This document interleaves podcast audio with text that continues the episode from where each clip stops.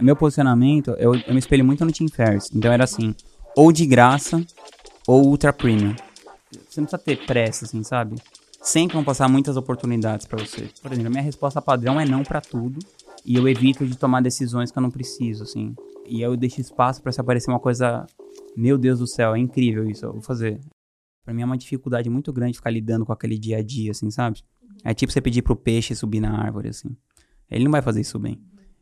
Então, eu percebi que o Lucas fazia isso bem melhor que eu. Então, primeiro de tudo, eu tive que dar um step back, assim, sabe? Então, eu tive que falar assim, bom...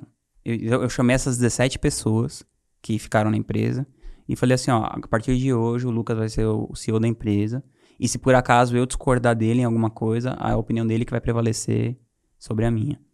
Então, sabe, foi, foi um exercício, assim, de bastante de humildade, assim, de eu conseguir. Porque eu, eu pensava assim, né? Ficava passando na minha cabeça, meu, como assim eu vou sair do cargo de CEO da empresa que eu mesmo fundei, sabe? Tipo, como que alguém consegue ser rebaixado na própria empresa que criou? Mas depois eu comecei a ressignificar. Eu falei, não, vai ser melhor porque aí eu vou poder pensar melhor no meu próximo, no próximo movimento, qual vai ser. E criar os produtos, né? Criar as copies de... Eu, eu trabalhava, assim, nessa parte mais das, das copies das CPLs.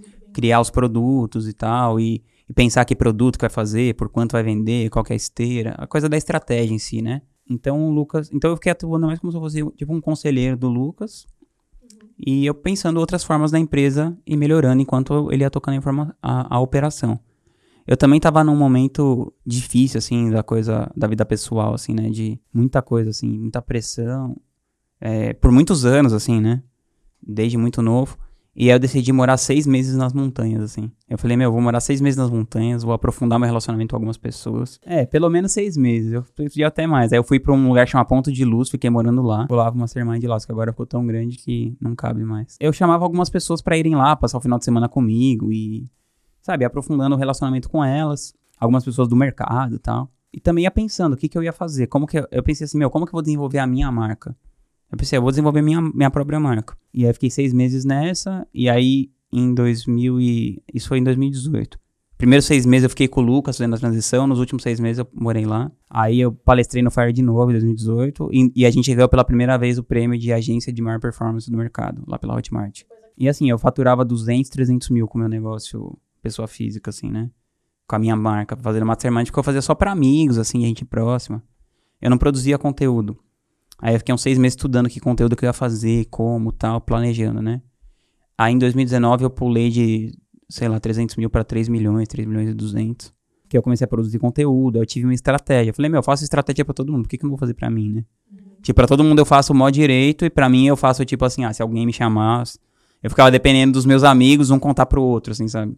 Aí eu fiz isso, meu mastermind hoje tem 65 pessoas, tal, uma galera super de alto nível, assim acabou que deu muito certo. E esse ano a gente pretende faturar 6 milhões. Então pulou de 3 para 6. Aí quando virou um produto que podia faturar 6 milhões, aí a gente trouxe tudo para gratitude, para fazer por aqui, inclusive. Porque até ano passado eu fazia tudo de uma forma como um braço independente, assim, sabe?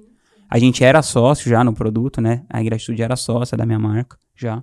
Mas era de um jeito independente. Agora a gente trouxe tudo ah, para dentro. É porque assim, meu posicionamento, eu, eu me espelho muito no Team Ferris. Então era assim, ou de graça ou ultra premium. Então, assim, eu, não, eu falei, meu, eu não, como eu não tô no jogo de escalar muito, eu pensei, ah, eu vou vender ou de graça, né, que seria tipo um livro, que é quase de graça, ou um blog, ou conteúdo gratuito na internet, ou se a pessoa quiser ter a minha orientação, é muito caro. Tipo, custa 60 mil pra entrar no meu mastermind hoje, enquanto a gente tá gravando esse vídeo. E custava e 18 mil a mentoria. É, mas eu acho que é uma questão muito de, de tempo, né? Eu tô vendo essas coisas de storytelling desde que eu sou adolescente. Então, eu ficava lá lendo aqueles livros, Silmarillion, Senhor dos Anéis, não sei o quê. E depois você. E, e aí você. O que, que você faz, né? Porque, por exemplo, você vai. Eu, eu percebia isso, essas correlações, tipo. Tá, o cara tá escrevendo um, um disco sobre um capítulo do Senhor dos Anéis. Então, tipo. Sei lá, tem. É, um disco do, do Blind Guardian que chama, sei lá, A Nightfall in the Middle Earth. Então o cara tá falando, tipo assim, de uma sabe, de uma partinha do livro ele faz um disco. Aí você fica analisando, tá, por que, que ele falou essa parte? Por que isso, por que aquilo? É esse jogo de fazer perguntas, né?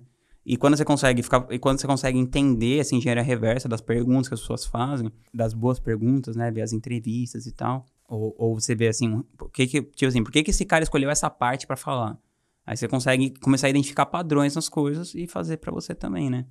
Tipo, o que que eu... Eu sempre penso nessa coisa muito prática. Então, quando eu leio um livro, eu penso, meu, o que que eu posso aplicar na minha vida agora mesmo? Senão, não me interessa. Então, eu, eu, eu só destaco aquelas partes que, que são aplicáveis e tento passar aquilo. Bom, primeiro de tudo, eu sempre procuro a pessoa pelo caráter, sabe? Então, por exemplo, que nesses caras que me escolheram para ser sócio, eles foram pelo caráter. Eles não sabiam se eu ia ser capaz de exatamente de fazer. Mas a principal coisa é o caráter. Mas ele acho que eles pensaram assim, bom, se der merda tal, e eles, esse moleque tá devendo dinheiro pra gente, ele vai dar um jeito de pagar, sabe? Então, acho que isso é, é, o mais importante, é o caráter, assim. Depois, se a pessoa tá comprometida com aquilo tanto quanto você. E a outra coisa é a pessoa também ter noção, assim, sabe?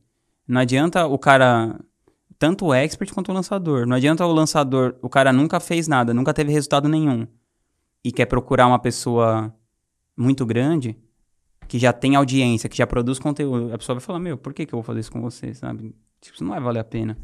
Tem que ser uma coisa meio proporcional, assim. Você não pode criar uma relação muito desigual, sabe? Então, por exemplo, quando eu, quando eu procurei o Gustavo, eu não sabia nada de marketing digital. Mas eu já trabalhava com grandes marcas. Eu já era empreendedor fazia vários anos. Então eu tinha um track record, assim, né? Eu, eu era dono de uma marca que ele gostava, eu era sócio da Palavra Cantada, que é uma marca que ele gostava. Então eu já tinha know-how, assim. E, e, por exemplo, com a preocupação dele, a preocupação dele era, ele não queria queimar o nome dele, a marca dele. Então ele queria colocar na mão de uma pessoa que soubesse é, tomar conta disso. Eu falei, cara, eu tomo conta da marca do Arnaldo que existe há 35 anos. Eu não sou um sem noção, né? Sim, sim. Então ele, isso avalizou. Agora, se eu che... E fora que nessa época tinha muito pouca gente que lançava. Agora, se eu chegasse. Agora, se fosse hoje, teria que ser outra coisa, né? Você não precisa ter pressa, assim, sabe? Sempre vão passar muitas oportunidades para você. Então, cê... então por, por, exemplo, a minha resposta padrão é não para tudo. E, é, e eu deixo espaço para se aparecer uma coisa. Meu Deus do céu, é incrível isso, eu vou fazer. É. Então é esse jeito que eu levo essa coisa do minimalista, assim. Minha, a minha resposta para tudo é não, assim, sabe? E eu evito de tomar decisões que eu não preciso, assim para tudo. Então, por exemplo, a gente foi fazer um, um evento lá do Mastermind. Ia ter que trocar de hotel e tudo mais. Aí a Isa ficava, ah, pode ser em Amparo, pode ser... Eu falei, Isa, não quero saber. Meu, a, a, a gente, sei lá, até X mil reais, que é o que a gente gasta para fazer o evento, você toma a decisão de fazer onde você quiser. Pensa que, que o que, que eu quero? Ter um lugar que tenha natureza, que tenha a melhor estrada possível. Quero tratar todo mundo que vai lá do melhor jeito possível, que eles fiquem confortáveis, e tenha boa comida e o lugar seja bom. Fora isso, você faz o que você quiser. Agora, se eu, se eu ficasse me envolvendo nisso, eu ia decidir, ah, qual, qual hotel? Tem 15 opções de hotel. Eu ia ter que olhar as 15. Então, mas, mas é o que acontece com a maioria das pessoas. Todo mundo se perde nesse tipo de coisa. É, por exemplo, a roupa. Eu sempre, se você olhar todas as podcasts, eu tô ou de camiseta preta, ou de camiseta branca, ou de camiseta cinza. Eu só tenho essas três pilhas de camiseta e eu vou tirando pela ordem das que estão lá, sabe? Para não pensar, para não gastar. Só que, só que, por exemplo, aí por outro lado, eu, o que me pega é, eu sou muito. Eu fico muito. Eu sou muito viciado nessa coisa de ficar scrollando o celular e tal. Então, porque essa coisa, quando você começa a produzir conteúdo, toda hora vai ter alguém falando, nossa, Rodrigo, que legal que você fez, né? E isso dá, isso joga uma carga de dopamina dentro de você. E principalmente o fato de que não é toda vez que alguém vai curtir. Porque assim, alguma vez você pode entrar lá e alguém falar assim, nossa, Rodrigo, que bosta que você falou. E esse fato deixa você mais viciado ainda do que se toda hora você entrasse e fosse uma coisa só, só legal, assim, né? É que é o mesmo princípio da máquina do caça-níquel. Você aperta e você não sabe se você vai ganhar dinheiro ou não. Então você fica. Então no caça-níquel você coloca 10 centavos e aperta para ver se vai vir aquilo ou não. E às vezes vem, às vezes não. Aí você fica com mais vontade. De... Independente se vem ou não, você fica com mais vontade de pôr mais, de pôr mais, de pôr mais. E só que os nossos 10 centavos que a gente tá colocando é a nossa atenção. Então a gente vai lá, fica naquele, naquela perda de atenção, assim. Isso no WhatsApp, no Instagram, tudo.